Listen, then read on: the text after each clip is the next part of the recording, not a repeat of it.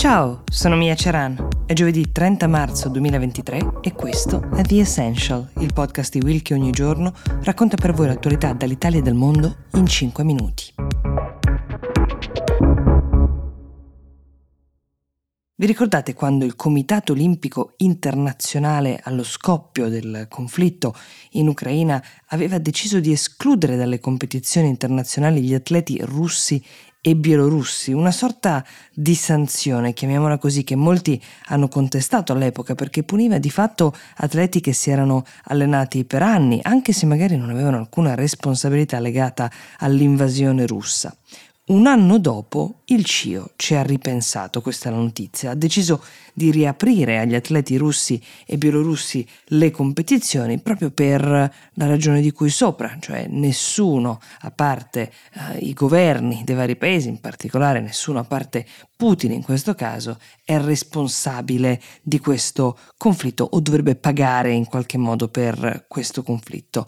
Non tutti sono d'accordo su questa scelta che permetterà agli atleti di competere ma solo su base individuale, quindi senza bandiera, anzi con una bandiera neutrale. Eh, la Germania, ad esempio, ha definito questo uno schiaffo in faccia all'Ucraina. Thomas Bach, che è il presidente del Comitato Olimpico Internazionale, ha provato a spiegare un po' meglio come funzionerà. Vale questa esenzione, diciamo, dal divieto per individui che, come dicevamo, non siano direttamente coinvolti, che non siano stati diretti sostenitori o aperti sostenitori di questo conflitto, ovviamente, ma che giocano, che competono anzi individualmente, non in squadre.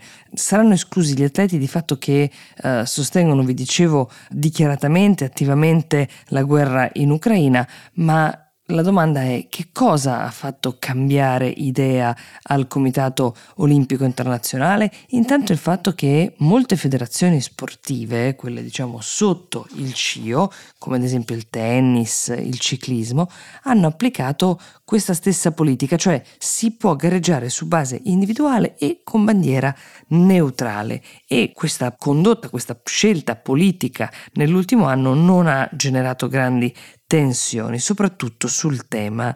Si sono nel frattempo però espresse le Nazioni Unite con i suoi esperti. Gli esperti che cosa hanno dichiarato? Che impedire ad un atleta di competere sulla base della propria nazionalità, del proprio passaporto, è una violazione dei diritti umani. La reazione più dura è stata quella dell'Ucraina insieme alla Germania. L'Ucraina ha minacciato di boicottare, di non prendere parte alle gare a cui invece parteciperanno atleti russi e bielorussi e anche la Federazione Atleti tedesca ha richiesto il ripristino di un divieto completo fino a quando il conflitto sarà in corso. Le prossime Olimpiadi, lo ricordiamo, si disputeranno nell'estate del 2024 a Parigi. Non resta che augurarsi che per quella data possa essere finita la guerra. Intanto nei giorni scorsi dal confine tra Stati Uniti e Messico, più precisamente in terra messicana a Ciudad Juárez, città appunto messicana a pochi passi dal Texas, da El Paso in particolare, in un rifugio per migranti provenienti per lo più dal centro e Sud America e diretti come potete immaginare negli Stati Uniti è divampato un incendio che ha ucciso 38 di questi migranti. A distanza di un giorno la ricostruzione degli eventi rende il tutto ancora più tragico perché a causare l'incendio sarebbero stati i migranti stessi che nel timore di essere deportati nei propri paesi d'origine avrebbero appiccato il fuoco in protesta ad alcuni materassi del rifugio. Quando poi il fuoco è dilagato, ovviamente la situazione è sfuggita al controllo. Le immagini che stanno circolando in queste ore sono veramente molto forti, fuori dal palazzo, completamente